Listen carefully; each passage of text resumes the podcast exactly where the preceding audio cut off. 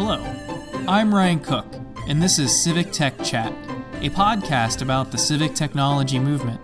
We seek to harness the power technology has to improve the delivery of public services to people everywhere. This episode is a special one as we're on site here in Washington, D.C. at Code for DC, and we're going to be talking to a number of folks here about some of the work they did around the National Day of Civic Hacking as well as National Expungement Week. To start us off here, let's have a couple of those folks introduce themselves. Hello, my name is Gwendolyn Washington. I'm the pro bono director for Rising for Justice. It's a clinical teaching program and a direct legal services provider. And we provide expungement services to people with criminal records free of charge, pro bono. Hi, and I'm Kelly Shoemaker. I'm one of the volunteers with Code for DC. Sometimes I use the title Community Outreach Lead. We're all volunteers. Hi, I'm Charles Landau. Uh, I'm participating today because I'm one of the volunteers on the Rising for Justice uh, Criminal Records Expungement Project that we have here at Code for DC. Um, by day, I operate a small software development consultancy called Ideation Partners LLC. Excited to be on the podcast. One of the things we like to start with on Civic Tech Chat is the question of personal why. So, for each of you, what is that thing that drives you to get out of bed each morning and do what you do? This is a hard one. I think, in a kind of generic way, I would say that I'm motivated just by wanting to do something to make the world a better place. On a personal level, uh, my family and and uh, uh, I have a I have a couple of young boys and and that certainly gets me out of bed in the morning. Uh, professionally, uh, lately I've I've been on a sort of mission to help organizations connect their business processes and their data, and to sort of unlock the value of the data that they already have in their organization and give it velocity. So uh, uh, there's some obvious ones on the personal side, but uh, that's the that's the professional answer. Protecting people from injustice drives me to get out of the bed and motivates my career. How did each of you wind up here involved at a Code for DC event? What's the, the story that comes before this involvement? I was so thankful that Kelly invited me to come and pitch one of my projects as part of our expungement clinic to Code for DC because we were celebrating National Expungement Week, September 21st to the 28th. And as a result, Code for DC adopted Rising for Justice's expungement clinic and decided to create an app for us to help us better serve our clients. I had been uh, working too much on my own, and uh, my wife uh, told me at one point, she basically said, you, have to get out of your head and you have to sort of get out of, of doing everything on Slack and, and go and be more involved in the community and I said, "Oh, that's that's great because I I can't sit in the office anymore." Um, so I started going to a lot of meetups in the DC area, and um, I had been involved in the the public service space earlier in my career, and I wanted to get back to that. So when I saw Code for DC, I was naturally curious. And for this project, I had only been coming uh, to the group a couple times when I I heard that there was uh, somebody from Rising for Justice pitching a new project. And uh, that first night, I went and talked with Gwen, and we sort of specked out this project. And it's been off to the races since then. It's actually sort of really developed organically, and uh, the the volunteers have all sort of been uh, really energetic about this project. Uh, everybody knows somebody that this affects, so it's and everyone, you know, sort of sees how how difficult it is to do basic things if you're affected by this. Um, so it's it's very easy to pitch people on participating. The volunteers have been great, and it's it's sort of happened uh, almost by accident. I'm friends with one of the original founders of Code for DC, and he asked me to get involved to help connect people that were volunteering on Code for DC projects connect with people in the community who might be able to provide subject matter expertise and connect projects to the people in the community who would be using the, the projects that are built here at Code for DC.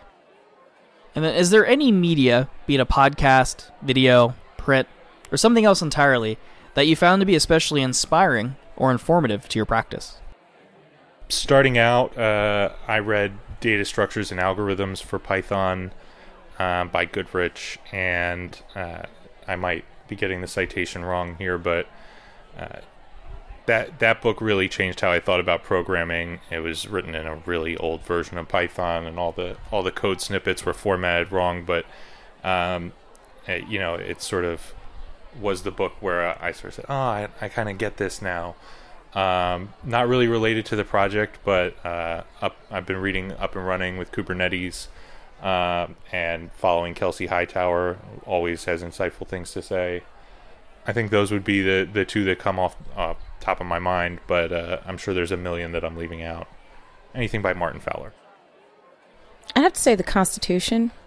And if we actually lived up to the beauty of the United States Constitution, this country would be absolutely perfect.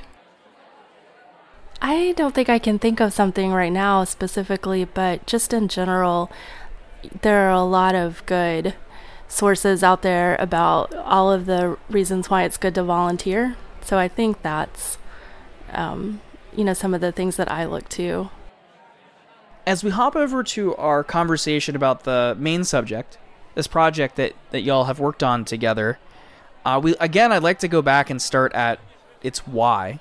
Uh, how would each of you describe the why uh, for this collaboration? I think the why about why we did this event is starts out pretty simple because we found out we at Code for DC found out that Code for America was announcing criminal expungement as the theme for National Day of Civic Hacking. And so for us, we started thinking about what we might be able to do related to that. We didn't have any existing projects related to criminal expungement. And I knew a little bit about what the city offered to people who were um, dealing with those kinds of issues. And so, among our leadership team, we talked about even if we wanted to do something for this event and decided that we would try to look around to see if there was somebody or some group or organization that was already doing something that we could assist. So we didn't really want to start something from scratch without already knowing that it would have somebody who would use it. So I made a couple phone calls, and that's how I met Gwen. And it turns out that there was somebody that could use our volunteer efforts to help what they were already doing. I was so thankful, so very thankful when Kelly reached out to me. You see, because um, Rising for Justice has been providing pro bono expungement services to the people in the District of Columbia for um, several years now. And we have a robust uh, partnership with several law firms in town who represent uh, these persons who need expungement free of charge. Expungement or record sealing is so important because a criminal record is the new scarlet letter. Um, and when you have that criminal record, you find it difficult to have employment. You can't support yourself or your family. You have difficulty finding good, safe housing. You have difficulty being able to volunteer for activities in your children's lives. You become something akin to a second class citizen. You see, the third 13th Amendment to the Constitution said that private slavery was illegal. However, slavery for people who are duly convicted in local, state, and federal court is still real and still legal and into the criminal justice system. And so many people who are social economically challenged, people of color, have been subjugated to the role of second class citizen. And expungement sets them in a place where they can have that second chance, where they can become productive members of society and they can erase that scarlet letter. It sounds like there's a pretty strong partnership here between Code for DC and, and uh, Rising for Justice. Can we talk a bit about what that relationship looks like from each of your perspectives? What the relationship looks like from the perspective of a criminal defense attorney doing expungement work is that it makes it this application much easier for us to do our jobs, for us to encourage pro bono attorneys to want to volunteer for us, because a process that usually takes 30 minutes, if you have all the moving pieces in place to figure out somebody's eligibility for expungement, is reduced to maybe five seconds with an application. That means we get to serve far more people than we ever could because we're saving so much time at our community outreach expungement uh, clinics. In fact, we have one, um, two coming up. And I'm looking forward to using these applications to serve far more people than we possibly could without it. So I am grateful to Code for America and Code for DC for their uh, ingenuity in being able to streamline our expungement process and make it a lot easier for pro bono attorneys and our attorneys on staff. I remember one thing I said to Gwen when we first had our conversation over the phone was that I would really like I would really like for her to come to our meetup and pitch her project and I told her that that I thought there would be people interested in working on it, but that we're all volunteers and you you just never know. And I said, if you can come, if you're willing, and to come and pitch your project, I think people will be interested in working on it. But I said, I have to let you know there's always the chance that it's just not something that the people who happened to be there that night would be interested in. And we had a a few weeks at that point before National Day of Civic Hacking, and I said, even if there aren't any people there this first night, then I think it would be great for you to come back and continue to pitch it because I think at some point there will be people who are interested in working on these ideas that you have as projects. And so that first night that she came, sure enough, there were a handful of people. And several of those people have continued to be involved week after week. And another thing that was interesting about the initial conversation that Gwen and I had is that Gwen had several ideas for projects, several things that Rising for Justice would like to have that I thought would be good potential projects for Code for DC volunteers to work on.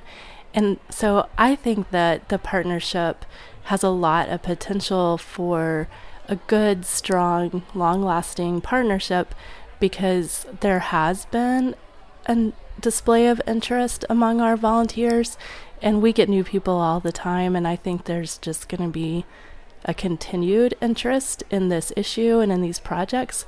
And the fact that Gwen and the people at Rising for Justice have the creativity to see how Code for DC and volunteers can work together on these projects, I think it's it's um, evidence that it has a lot of potential to be a really good partnership. Uh, a lot of folks at Code for America has mentioned like talk about that idea of trying to work shoulder to shoulder, and I think what I'm hearing from you both, is it sounds like one of those kind of model partnerships uh, to that end, and it seems like it kind of came to fruition uh, in part at this like National Day of Civic Hacking event that uh, was also related to the National Expungement Week, both terms that we've thrown around a couple of times here. Uh, for the sake of the listener, could we maybe uh, expand a bit on what each of those is? Uh, Kelly, maybe you could tell us a little bit about the National Day of Civic Hacking to start. Sure. Um, I've been involved with Code for DC for a few years, and every year there's a National Day of Civic Hacking, and usually there's some kind of theme, but this this year was really the first time that Code for America really encouraged the brigades, which is the term that Code for America uses for the for the Code for America chapters in different cities around the country and really around the world. But um, in the past, we've done more general things for National Day of Civic Hacking. Sometimes it's been more kind of like you would think of like a science fair where the projects that we've been working on are more on display, or we've done some things more like learning workshops where maybe we do like a GitHub 101 session, which we did do this year also, or like a HTML 101 type session for people who are new to coding. So we've done something for the last several years, but this year was really the first year that we had that we participated in the theme that was promoted by Code for America. And Gwen, could you tell us a bit about National Expungement Week? So, um, the one of the co-organizers of National Expungement Week, Rocky Rafi Crockett, asked me uh, if Rising for Justice would want to put on an expungement uh, clinic to help people in the community, and um, she and another person by the name of Kristen Turner that I'd been working with on trying to automate uh, the expungement process uh, with records uh, collection, which is key to our ability to practice an expungement law, uh, came together, talked to Kelly about uh, us having this event as part of our National Expungement Week. And I think it was started by the actor Seth Rogen um, and a few other people across the country who have been trying to move for uh, greater expungement. And so as a result, um, the National Day of Civic Hacking became one of our events for National Expungement Week because it just coincided. And it was fantastic. And I was so touched by the people who came out that day, September 21st, I believe. Um, and it, it seemed like it was just standing room only. It was fantastic. Everybody who was, they were all on the same page, regardless of our, our backgrounds or our areas of expertise. So um, it was great. On any app development project, one of the key choices, especially early on with a group, is tooling. You know, what is it that's going to fit best for the scenario at hand? I gather from the GitHub repo that it looks like you're using something called uh, Next.js, which I believe is a React framework. Could you talk a little bit about the thinking and kind of the process you went through to make a, a choice like that? Sure. So um, I picked up React a couple years ago uh, as a way of sort of rounding out my portfolio and uh, Next.js is a uh, is a framework that's um, primarily uh, developed by a company called Zeit. Um, they also make uh, Zeit Now, which is a sort of a similar service to you might be familiar with Netlify. And uh, in terms of of React implementations, um, I found that Create Next App the sort of CLI code generator, um, similar to Create React App, um, and uh, the uh, the router in particular for Next.js are intuitive to work with.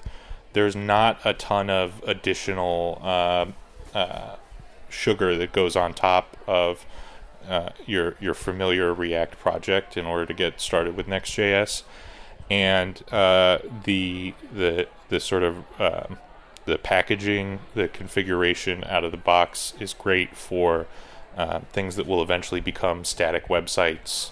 Um, so so for for all of those integrations and uh, and sort of happy paths that you get from Next.js, uh, I felt like it was the sort of the best uh, boilerplate to adopt for the project. But really, um, from the contributor's standpoint, anybody who knows how to write a React component, please submit a PR. You know, it's uh, all of that stuff um, doesn't really interfere with writing the business logic for this app.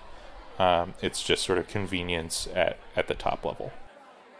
Whether it's a project like this, where you have like a lot of volunteers trying to work together on a team, or whether it's like a day job thing, where again, lots of folks trying to work together on a team, I imagine you end up with folks at you know varying degrees of technical levels and that sort of thing.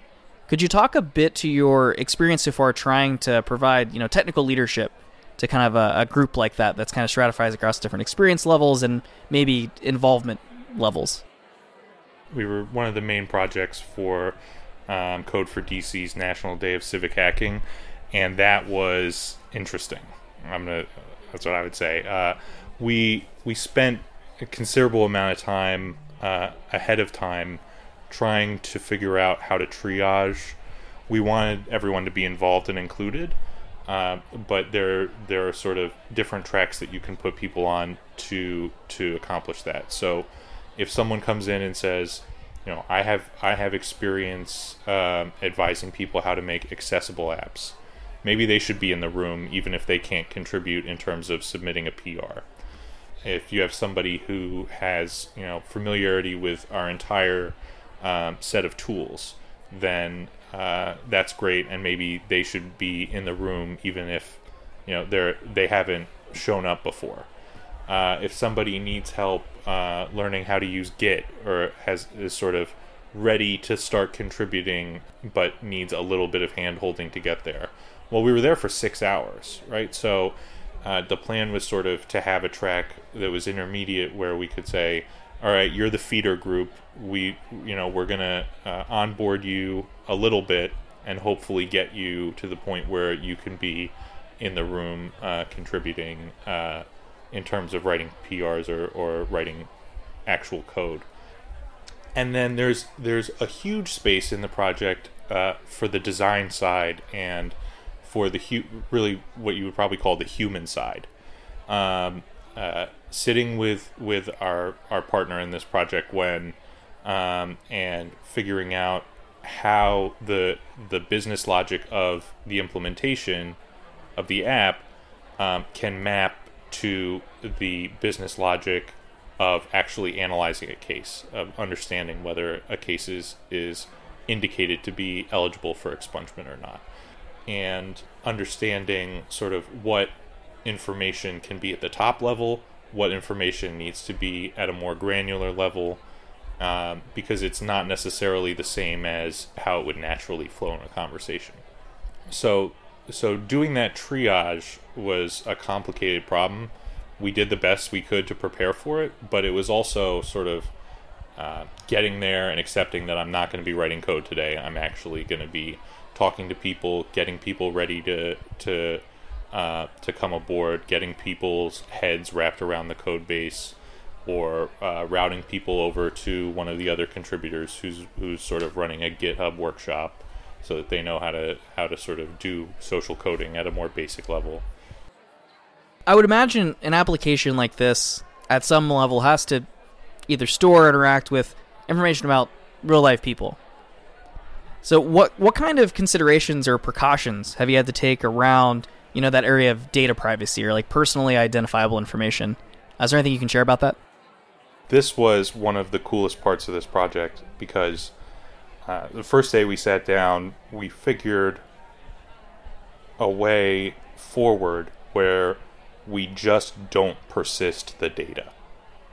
We're not calling IndexedDB, we're not calling local storage, we're not calling APIs, there's no fetch, there's no Axios.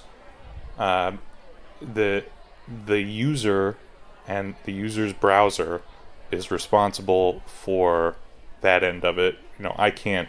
There's nothing I can do if a user with a hacked uh, Chrome installation starts using the web app and that's sending stuff out. I can't control that. But we're not installing Google Tag Manager. We're not. We're not installing Axios. We're not using the Fetch API. So, so there's basically no persistence of data besides, and these are the two cases autocomplete, which we can do several things to not just simply not implement, right? Um, or or prevent uh, from activating or give the browser hints not to not to use on a particular field. So that's that's one autocomplete, and two, the save to PDF API, which is how the data it gets gets persisted at all um, within the Rising for Justice organization the user the user experience, just to give you a sense of how the data moves through the app.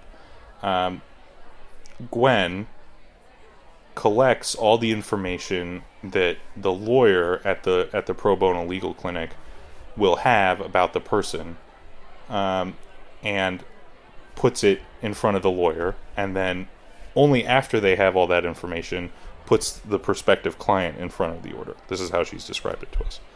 Uh, and, and in front of the lawyer. Um, and then user inputs happen, and those user inputs are checked against the business logic that determines or that R- RFJ determines um, can indicate whether somebody may or may not be uh, eligible for criminal records expungement. And then someone calls a save to PDF API, and that file goes directly onto a USB key and goes to Gwen. We can implement some of that, right? We can implement a save to PDF API that um, that doesn't call an external service. We can um, simply not implement some of the data persistence APIs that, that I mentioned earlier. Operationally, we can't implement uh, the part where the PDF goes to Gwen's USB key and nowhere else. That's that's out of scope. Um, just like making sure that the browser has not been hacked is out of scope. So, um, when I said this was a, the, a fun dimension of the project, what I mean is, in in so many ways, we get to uh, to protect data that's uh, or implement data protections that are in scope for the project simply by not implementing things that every front end developer's urge is to implement. Why why am I not using IndexedDB for this? You know, um, so so it's fun. It makes you feel clever by not doing anything by by being succinct, um, but it's also it's it's nice to be simple. I imagine on both your parts there was a considerable amount of intent and energy that went into planning an event like this, whether it's like the logistics, trying to recruit folks, all the things in between. Are, are there any lessons learned from this experience that you would like to share with listeners out there that maybe might seek to do an event like this of their own at some point? I think no matter what your area of expertise is, no matter what um, it is that you do for a living, we all share a same like mind in wanting uh, justice and equality for our friends and neighbors and people in our community. And it's wonderful that we could come together to make this a reality. And so I really appreciate that despite some people are more technologically minded, where I'm more um, arts and humanities, we could come together to do something for the good of the community. And I'm eternally grateful for that opportunity. If I can share something that I tweeted during the planning process, this is a little bit just of my sense of humor, maybe, but really relates to the planning process. I posted, Me, I don't really do anything, parentheses, after two hours of event planning on Slack, and parentheses, also me. I guess this is kind of a lot of work when you look at it like that. And I think one of the lessons that I learned is that and I've learned this lesson before, but you know, as lessons go, we learn them over and over. But I think the my the main lesson, my main takeaway from this event was that I initially intended for this event to be pretty small. I wanted Gwen to be there. I wanted the people who are working on her project to be there. I wanted them to have a productive time to get some things done on the project. And beyond that, I really imagined that there wasn't going to be much else happening, but that's not what happened.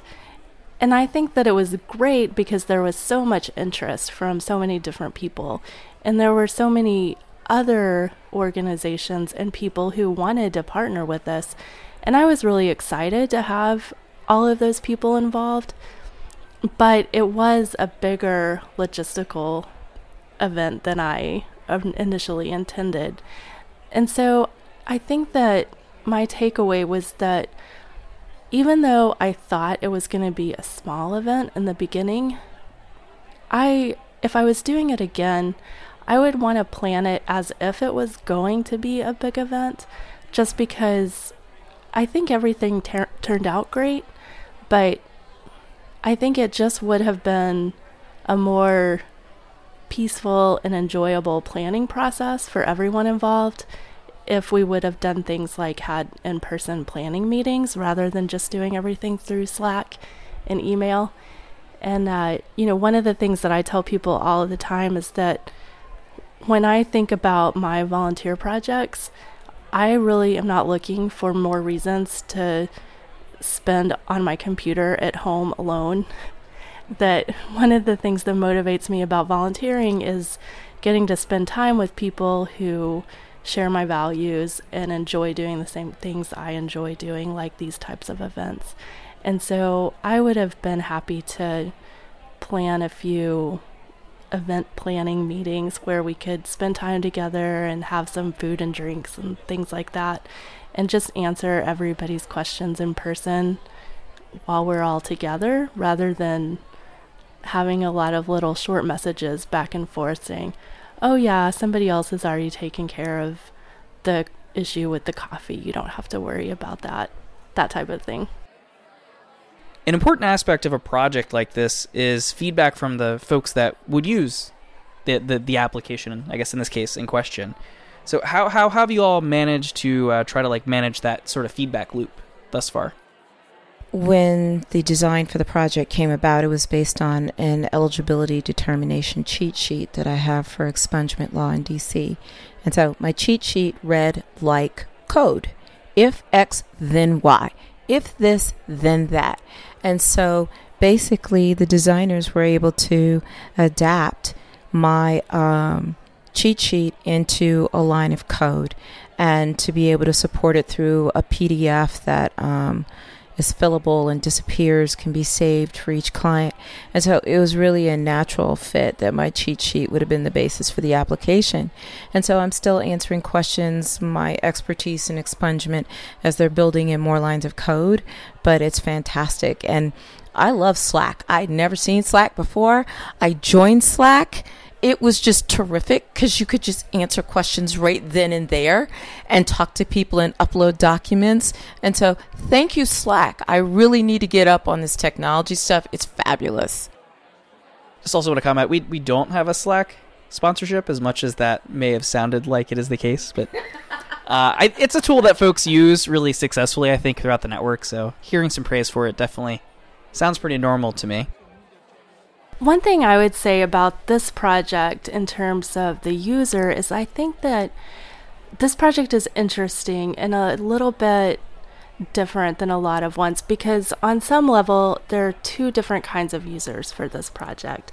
One obviously is what you might think of as the final end user, which would be the people with criminal records who are looking to have their records expunged. But really, in terms of Code for DC and the projects that we're working on, our users are really the pro bono attorneys who are going to be using this form.